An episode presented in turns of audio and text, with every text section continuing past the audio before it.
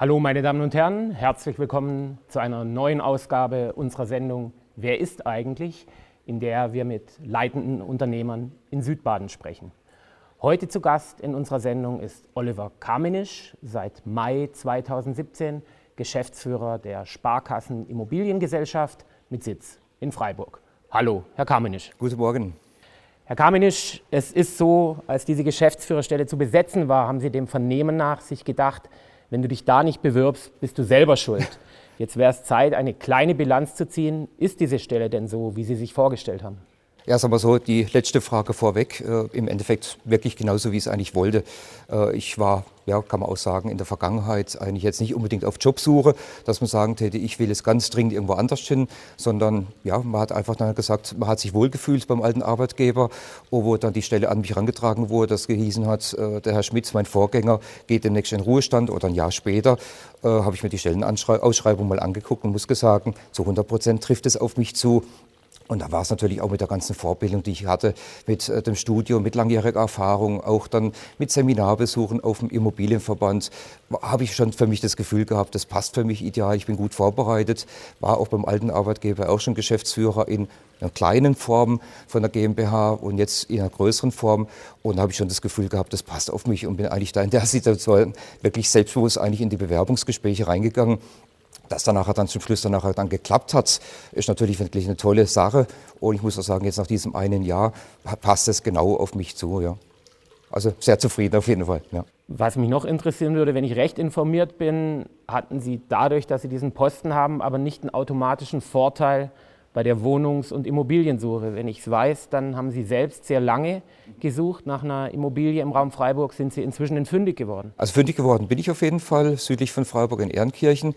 War auch ein langer Prozess. Also von dem her, äh, ich kann vielen Interessenten nachvollziehen, wie das denen dann nachher letztendlich geht. Aber äh, ich habe auch keine Vorteile jetzt hier in Freiburg irgendwie genossen. Also letztendlich ist der Markt sowieso leer. Ich fühle mich dann genauso als Interessent und weiß dann genau, wie es dann funktioniert und wie denen die Situation letztendlich dann nachher bevorsteht wenn man lange sucht und nichts findet, so ging es mir genauso. Ich habe also letztendlich über einen guten Zeitraum von zweieinhalb, drei Jahren selber gesucht. Und wenn du dann ein eingeschränktes Suchfeld hast, zum Beispiel Wohnorte, dann muss man sagen, da gibt es ja nicht so viel Auswahl.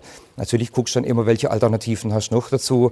Kaufen, bauen, ist schwierig. Also man muss wirklich auch genau an das Richtige drankommen. Aber letztendlich auch hier in Freiburg bei der Sparkasse ist ja auch so, wir haben letztendlich einen Kundenauftrag von Eigentümern, die eine Immobilie verkaufen möchten.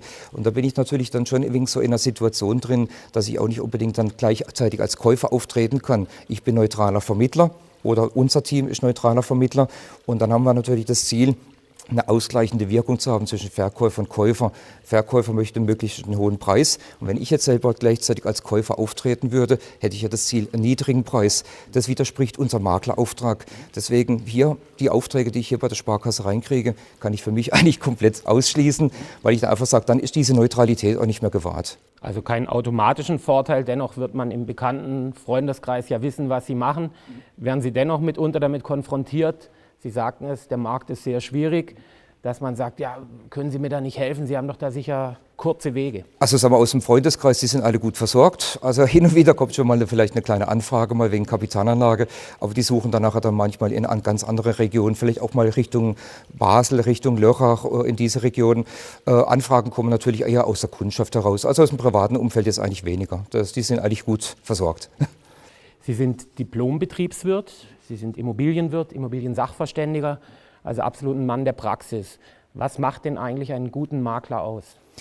Sagen wir so, was für mich eigentlich immer so ganz im Vordergrund steht, ist eigentlich die Zeit zu nehmen für den Kunden. Egal ob Verkäufer, Käufer oder ob es ein potenzieller späterer Verkäufer wäre dass man auch wirklich sich auch Zeit für die Beratung nimmt und nicht einfach sagt, das tut man jetzt abcanceln innerhalb von einer Stunde. Also gerade zum Beispiel jetzt Verkäuferseite, dass man auch sagt, ich nehme mir Zeit, ich gucke mir mal deine Immobilie mal an. Ähm, ist eine Immobilie, wo vielleicht sogar noch mehr rauskommen könnte, als was der Eigentümer sich vorstellt. Also gerade mit der heutigen Situation, Knappheit am Markt, vielleicht hat der Eigentümer sogar ganz falsche Kenntnisse vom Immobilienmarkt an ihn aufklären, was kann man da machen, äh, auch was die Preispolitik angeht. Wenn zum Beispiel jetzt ein Eigentümer sagt, ich habe eine zu hohe Preisvorstellung, dass man ihn dann erdet und dann auch sagt, du, ich sage dir ganz offen und ehrlich, dieser Preis ist utopisch, den kriegen wir so nicht. Wir können leicht höher mal anfangen, aber geht du davon aus, dass vielleicht auch mal nach unten gehen könnte. Also ich in unserem Team tut eigentlich keiner der Makler irgendwelches Blaue vom Himmel irgendwie erzählen, und sondern dass man wirklich sagt, das sind die fairen Kompromisse oder fairen Hinweise darauf, dass in diese Richtung gehen könnte. Wenn natürlich wieder erwarten ein besserer Preis rauskommt, umso schöner für den Verkäufer.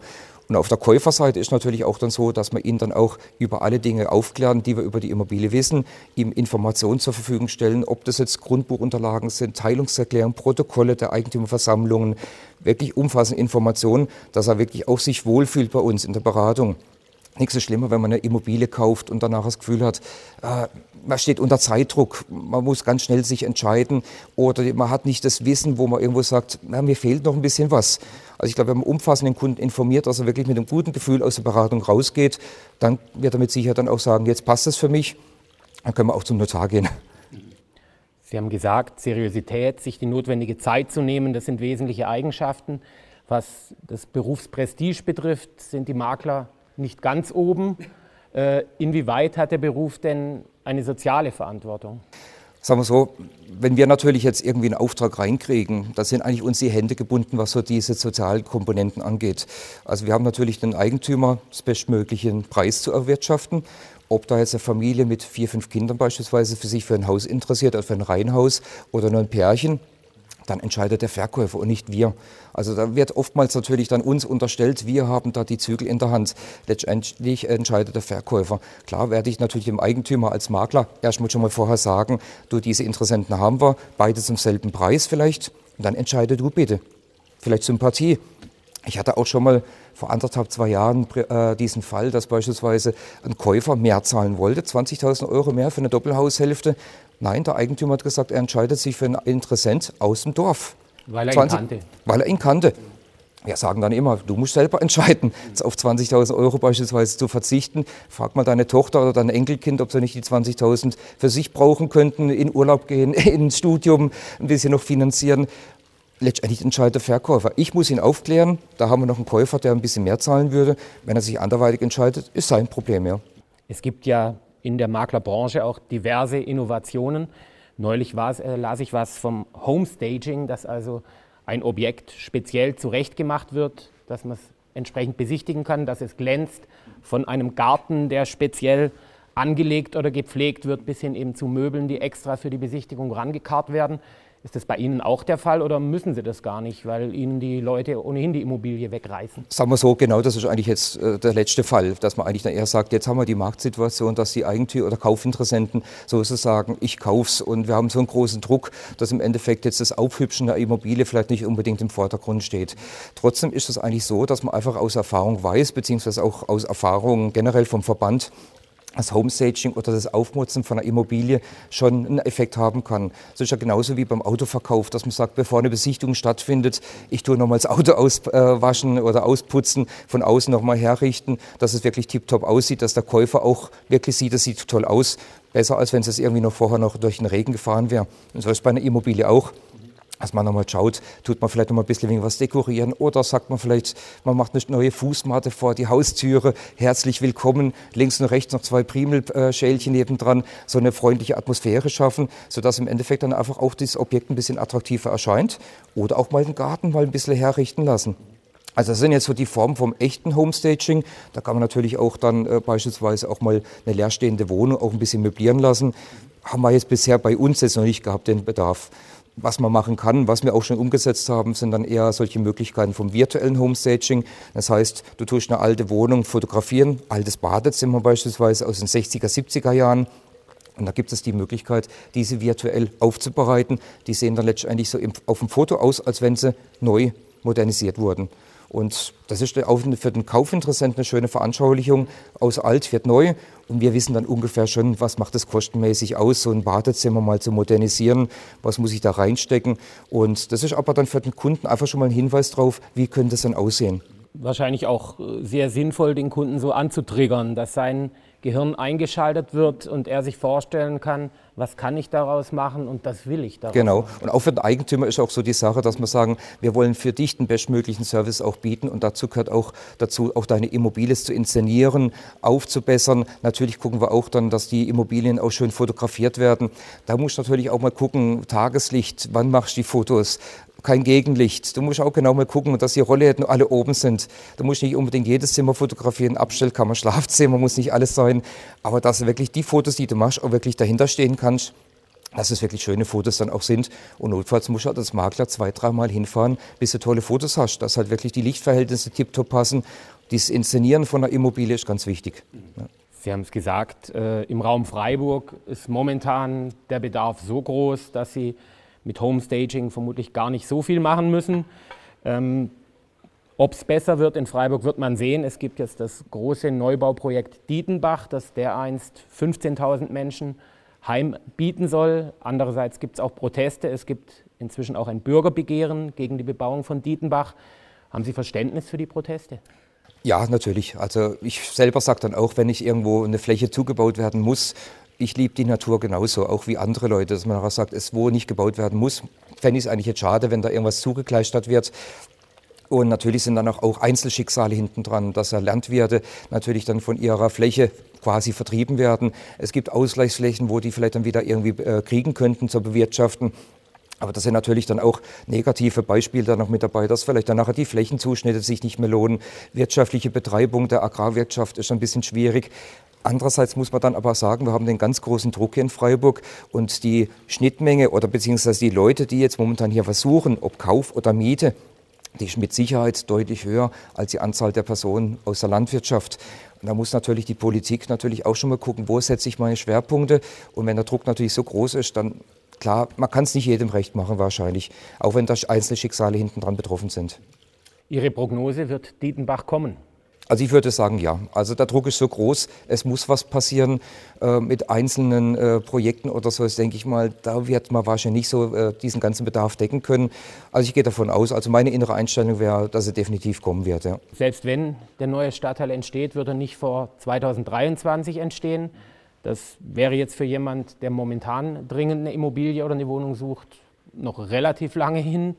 Äh, was kann man denn derzeit machen? Muss man aus Freiburg raus? Muss man ins Umland? Und wie sieht es da aus? Da ist ja teilweise auch schon eine durchaus problematische Lage. Ja, natürlich, wenn man jetzt natürlich sagt, Dietenbach äh, als Beispiel, wenn man sagen würde, wir stellen die ganze Hoffnung auf Dietenbach, die Interessenten, die heute was aktuell suchen und eine Wohnungsknappheit haben und sagen, ich muss aus beruflichen Gründen oder familiären Gründen umziehen, denen kann man nicht sagen, in fünf Jahren kommt Dietenbach oder wann werden die überhaupt die Wohnung dann bezugsfertig. Die Leute haben heute jetzt einen Kauf gesucht, die haben heute jetzt die Notwendigkeit nach Wohnraum. Fünf Jahre, da hat keiner die Zeit. So ging es mir ja genauso. Und da muss man sagen, da muss ich jetzt irgendwie eine andere Lösung finden. Also diejenigen, die eines Tages in Dietenbach einziehen, die werden vielleicht heute noch gar nicht auf der Suche sein. Und eigentlich kann ich jetzt momentan nur den Leuten empfehlen, geht mal ins Umland. Ich habe erst heute Morgen eine Anzeige gelesen, wo dann Interessenten oder eine Familie oder vielleicht zwei Lehrerinnen hier in Freiburg was suchen, in Bestlag, in Herdern, in der Viere. Also da muss ich wirklich sagen, Leute, sucht wirklich außerhalb. Da findet ihr garantiert jetzt aktuell gerade nichts in diesen Stadtteilen. Und da ist der Druck so groß, geht mal vielleicht eher mal ins Umland. Klar muss man unter Umständen dann vielleicht noch einen Anfahrtsweg zum Berufsweg dann irgendwie mit einkalkulieren. Man braucht vielleicht zwei Autos. Das sind natürlich auch so Aspekte, wo dann auch ein bisschen mitspielen. Aber normal würde ich sagen, du kriegst wahrscheinlich eher noch was im Umland, vielleicht auch zu ein bisschen günstigeren Preis. Und da muss man einfach sagen, da muss man auch ein bisschen ins Umland gehen und einfach mal ein bisschen gucken. Die Knappheit ist aber dort genauso. Also ich denke, man muss auch dort sich auf die Hinterbeine stellen und wirklich sagen, jeden Tag im Internet ein bisschen nachschauen, vielleicht mal einen Suchauftrag hinterlegen im Internet. Und dass man dann wirklich ganz schnell auch reagieren muss, vielleicht auch was die Finanzierung angeht, frühzeitig mit den Banken mal sprechen und sagen, ich habe meine Finanzierung schon mal abgecheckt und jetzt kann ich, wenn ich eine Wohnung gefunden habe, relativ schnell auch eine Kaufentscheidung fällen. Wie sieht es denn im Umland aus? Wie sind die Kriterien? Ist es so, dass Bahnanschluss, Infrastruktur, Schule wahrscheinlich, die Orte außerhalb Freiburgs in der Peripherie sind wahrscheinlich fast ähnlich begehrt inzwischen wie Freiburg selbst, oder? Ja, also ich weiß aus eigener Erfahrung, ich war ja lange Zeit noch in Bad Krotzing tätig, beispielsweise äh, der neue Bau, oder das neue Baugebiet äh, Kurgarten 1 und Kurgarten 2, da wurden bis vor einem Jahr noch äh, beispielsweise schon ungefähr 600 Euro pro Quadratmeter fürs Grundstück bezahlt.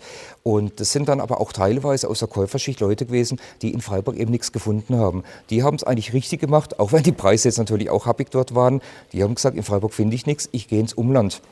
Bad Krotzing äh, hat jetzt Einwohnerschaft von ungefähr fast 20.000 Einwohnern. Da ist eine sehr gute Zugverbindung. Von dem Kurgarten, von dem Neubaugebiet kommen Sie relativ zügig zum Bahnhof. Das heißt, Sie brauchen vielleicht gar kein Auto. Sie sind schnell in Freiburg, von dort dann mit der Straßenbahn zum Arbeitsplatz. Also das ist eigentlich so dieser Weg, wo man eigentlich fast als Interessent gehen müsste, dass man auch sagen kann, man geht einfach mal ins Umland und schaut, dass da die Infrastruktur so gut passt. Auch Bad Krotzing auf die Autobahn Bundesstraße, Infrastruktur, Schulen, da ist ja eigentlich alles mit dabei. Und das kann man auch übertragen auf Müllheim im nördlichen Bereich, dann auf Emmendingen, Waldkirch, Kenzingen, äh, Herbolzheim, alles, was so ein bisschen an der Bahnlinie liegt und gute Verbindungen auch an die Autobahn, da ist eigentlich genau das Gleiche. Wenn ich jetzt primär auf die Kosten schaue, vielleicht auch, weil ich gar nicht anders kann, äh, wo müsste ich dann hinziehen in der Region, um wirklich noch was Preiswertes zu finden? In den hintersten Schwarzwald oder was ja. gibt es da noch anderes? Ja, sagen wir so, wir haben jetzt auch letztes Jahr, beziehungsweise Anfang des Jahres, haben wir ja auch unsere Broschüre rausgebracht, äh, auf gutem Grund. Es ist so eine äh, Informationsbroschüre, Preisentwicklung der letzten zwei Jahre. Da kooperieren wir zusammen mit der Sparkasse Staufen-Breisach und mit den Kollegen aus dem Hochschwarzwald, machen eine Preisfindung, alles in einer Broschüre drin. Und in dieser Auswertung haben wir dann schon festgestellt, dass dann wahnsinniges Preisgefälle drin wäre. Im Hochschwarzwald in hintersten kleinen Dörfern gibt es zum Teil schon wirklich Grundstückspreise 50 bis 100 Euro pro Quadratmeter. Das sind wahnsinnig günstige Preise. Ob da jeder dann aber hinziehen will, weiß ich nicht. Also ob jemand, der aus der Stadt kommt, wird wahrscheinlich auch nicht dahin ziehen wollen. Man hat ja auch einen gewissen Standard. Also man sagt danach, ich will eine gewisse kurze Wege haben bis zur Arbeitsstätte, vielleicht auch zum Kindergarten oder zur Schule. Das muss einem liegen. Also im Endeffekt, auch wenn der Preis günstig ist, ob da jeder dann hingeht, das ist die andere Frage. Aber letztendlich dort sind die Preise günstiger. Klar, die Baupreise werden wahrscheinlich genau die gleichen sein. Also ob ich jetzt hier in Freiburg ein Einfamilienhaus hinbaue oder jetzt in, in, äh, in einem kleinen Dorf, die Baukosten sind wahrscheinlich ähnlich, aber Grundstückspreise sind halt unterschiedlich. Aber wir haben auch die Erfahrung gemacht, dass viele auf dem Dorf oder im landwirtschaftlichen Bereich oder im ländlichen Bereich dann auch eher sogar die Grundstücke behält, weil es innerhalb der Familie weitergegeben werden soll. Also ob man da ganz schnell an ein Grundstück drankommt, ist auch immer die Frage. Ja? Also die Knappheit ist eigentlich im ganzen Gebiet. Bleiben wir nochmal in Freiburg. Sie sagten, viele wollen eigentlich auch gar nicht weg aus Freiburg, zumindest nicht in einen zu ländlichen Bereich. Eigentlich könnte es doch eine Option sein, wenn es zu wenig Bauland gibt in Freiburg, muss man einfach in die Höhe bauen. Ist das der gordische Knoten, wird das in Zukunft vermehrt geschehen? Sagen wir so, die Diskussion ist ja schon eine ganze Zeit jetzt am Laufen. Also man muss natürlich aufpassen, das kann wahrscheinlich eher aus meiner Sicht jetzt eher nur so ein i-Tüpfelchen danach sein.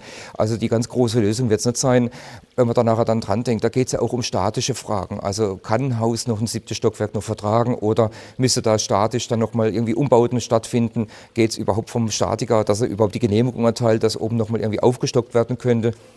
Ich denke mal, es könnte bei Immobilien passieren, wo vielleicht im Alleineigentum sich befindet von einem Kapitalanleger.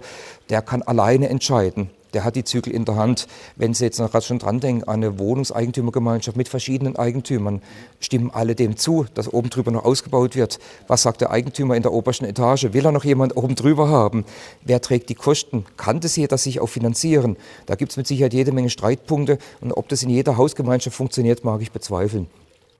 Gibt es generell eigentlich eine Faustregel, ab welchem Eigenkapital, ab welchem Verdienst, ab wie viel sollte im Monat übrig bleiben, um sich überhaupt mit dem Gedanken zu tragen, eine Immobilie zu erwerben? Es gibt ja immer wieder Geschichten von Menschen, die Sklaven ihrer eigenen Immobilie werden, die dann nicht mehr in den Urlaub können, was sich dann vermutlich mittelfristig auch in Familienfrieden niederschlägt. Äh, haben Sie da eine Faustregel oder ist das wirklich individuell? Also die Erfahrungswerte sind in der Regel schon so, dass man sagen kann, Eigenkapital sollte da sein. Man sagt in der Regel 20 bis 25 Prozent. Äh, wenn man schon allein dran denkt, da kommen ja die Kaufnebenkosten mit dazu. Da muss man unter Umständen jetzt mit gut 11 Prozent Kaufnebenkosten rechnen. Grunderwerbsteuer, Notar, Grundbuchamt, Maklerkotage, wenn es über den Makler dann geht. Das sind insgesamt schon im Rahmen von 11 Prozent. Und diese Nebenkosten werden in der Regel von der Bank ja gar nicht mitfinanziert. Und das sollte dann schon dementsprechend Eigenkapital da sein. Und zum anderen werden auch die Immobilien nicht zu 100 Prozent als Sicherheit reingenommen. Banken nehmen einen Abschlag und deswegen Eigenkapital ist in der Regel schon relativ wichtig dann. Ja. Und auch, dass man einfach auch sagen kann gegenüber der Bank, ich habe Eigenkapital mir angespart. Eine Bank guckt natürlich auch auf die Kapitaldienstfähigkeit. Das heißt, ist der Kunde überhaupt bereit oder fähig, auch was anzusparen oder noch einen Kredit abzuzahlen über die bisherige Miete hinaus. Und wenn bisher der Kunde nicht mal äh, fähig war, vielleicht Eigenkapital anzusparen, ist das natürlich auch schon so ein Zeichen drauf, vorsichtig zu sein. Aber wie Sie es vorhin auch schon gesagt haben, man muss ja auch bei der Finanzierung später auch noch so weit noch bereit sein oder fähig sein, vielleicht auch mal noch in den Urlaub gehen zu können. Oder Waschmaschine geht noch kaputt. So überraschende Momente, wo man sagt, das äh, hat man nicht eingeplant und das sollte trotzdem noch bezahlt werden können. Und wenn man sich im Endeffekt so in der ganzen, im Haushaltsleben oder im, im, äh, im, im Leben selber dann generell irgendwo dann sehr einschränken muss, dann nachher, da sollte man eigentlich die Finanzierung eher bleiben lassen, vielleicht eher ein Stück zurückgehen, vielleicht nicht die ganz großen Träume haben, anstatt eine Vierzimmerwohnung, vielleicht tut es dann nachher doch eine Dreizimmerwohnung oder vielleicht doch noch eine Zeit lang in Miete zu bleiben, vielleicht noch sich ein bisschen eine Zeit lang noch Eigenkapital ansparen. Erleben Sie das ab und zu, dass Leute sich da verspekuliert haben und dass dann Immobilien wieder frei werden, einfach weil die Zinsen bzw. die Raten nicht mehr leistbar sind? Ist eigentlich eher selten der Fall. Also wir kriegen es eher ganz selten äh, mal mit. Also ich gehe mal davon aus, dass die meisten Banken das eigentlich sehr solide dann auch finanzieren oder auch im Griff haben. Es gibt ja dann auch die ganzen Vorschriften im Bankenwesen jetzt mittlerweile mit Ratingsituationen dann auch oder Ratingsystemen, dass der Kunde richtig beurteilt wird mit der Kapitaldienstfähigkeit, auch mit der Sicherheit. Da haben die Banken sehr strenge Vorgaben mittlerweile. Also dass da eigentlich dann nachher die Finanzierung normalerweise eigentlich nichts mehr dann irgendwie schief gehen sollte. Aber trotzdem kann es natürlich mal irgendwelche Engpässe geben, vielleicht Arbeitslosigkeit, äh, Scheidung, dass natürlich danach auch schon irgendwie eine finanzielle Belastung eintritt, die vorher so nicht kalkuliert war. Aber da sind wir natürlich dann auch wieder gefragt, wenn zum Beispiel um Lösung dann geht, wenn zum Beispiel eine Immobilie vielleicht wegen Trennung, Scheidung vielleicht irgendwie wieder veräußert werden muss, was gibt es denn da wieder für Lösungen? Da ist auch immer wichtig, dass wir dann auch als Berater vielleicht frühzeitig auch mit eingebunden werden. Wie ist es dann, wenn die Banken geben ja entweder grünes Licht oder sie tun es eben nicht? Ähm, könnte mir vorstellen, dass da auch der ein oder andere Traum platzt und die Leute sagen, was, das kann doch nicht sein, ich lebe doch solide. Mhm. Von daher ist es vielleicht auch wieder eine psychologische, eine soziale Aufgabe von Banken, das den Leuten so beizubringen, dass man ihnen einen Ausweg aufzeigt. Wie Sie gerade sagten, bleibt doch noch eine Weile in Miete, vielleicht klappt es in zwei, drei Jahren, oder? Ja, ganz genau. Also ich denke mal, ja, mal, ich gehe mal davon aus, dass jeder Interessent wahrscheinlich verschiedene Banken abklappert und sagt, ich gucke mir mal die Angebote mal an und wie tut sich vielleicht die einzelne Bank oder der Kundenberater, Finanzierungsberater auch dann im Gespräch verkaufen. Und wenn jetzt beispielsweise dann nachher mehrere Banken sagen, du lass es besser bleiben, geh du vielleicht eher noch mal zwei Jahre weiterhin in Miete, spar dir was an oder guck du, ob du noch weiter Kapital kriegen kannst. Wenn immer dann der Kunde, der Interessent äh, zwei, dreimal wirklich solche Absagetermine kriegt, das sollte man eigentlich so schlau sein und sagen, jawohl, die haben recht, ich verlasse mich auf den ihr Wort. Ähm, ja, jeder ist selber äh, für sich selber verantwortlich, aber man sollte dann nachher dann schon mal bei so einer Schnittmenge oder gleichen Meinung dann nachher dann schon mal drauf hören und sagen, dann lasse ich wirklich besser bleiben. Ja. Letzte Frage, werden wir in der Region Freiburg auch in zehn Jahren einen großen Bedarf haben an Wohnraum? Geht es so weiter? Also aus meinem Gefühl heraus gehe ich davon aus, ja. Also wir haben auch vom Immobilienverband, gab es vor wenigen Jahren mal so eine demoskopische Untersuchung für ganz Deutschland. Also da ist eigentlich der, die Region zwischen Karlsruhe und Basel weiterhin Zuzugsgebiet bis ungefähr 2030. Das kann sich natürlich immer mal wieder ändern, wenn auch so Rahmenbedingungen sich ändern wie Arbeitslosenquote oder äh, Umweltfaktoren, ja, oder jetzt wie jetzt vielleicht auch der Wohnraumknappheit hier in Freiburg, dass sich vielleicht Interessenten dann doch ein bisschen wegen umorientieren. Aber ich gehe jetzt davon aus, dass sich da die nächsten Jahre nicht viel ändern wird, weil auch so der Trend im Endeffekt auch zu eher kleineren Wohnungen werden oder Single-Wohnungen. Viel mehr Leute ziehen zum Beispiel auch in kleine Wohnungen rein, äh, beziehungsweise für sich auch alleine. Und das tut natürlich auch diese Knappheit verschärfen. Früher sind vielleicht nachher Großfamilien Familien zusammengelebt. Jetzt mittlerweile sind es eher dann Einzelhaushalte. Aber wir haben hier in der Region so eine Attraktivität, egal ob geografisch, beispielsweise das in Richtung Schweiz, Arbeitsplatz, vielleicht Italien, Spanien. Klar, das, das, wird so bleiben. Eben, klar. das wird so bleiben. Also, ich ja, würde vorschlagen, wir, ja. wir, machen einen Termin aus in zehn Jahren, schauen, ob das alles so eingetreten ist. Genau. Herr Kamenisch, herzlichen Dank für das Gespräch. Meine Damen Danke und Herren, auch. Ihnen herzlichen Dank fürs Zuschauen. Das war die Sendung Wer ist eigentlich? Natürlich in Baden TV. Würde mich freuen, Sie bald wieder begrüßen zu dürfen. Bis dahin eine gute Zeit und tschüss.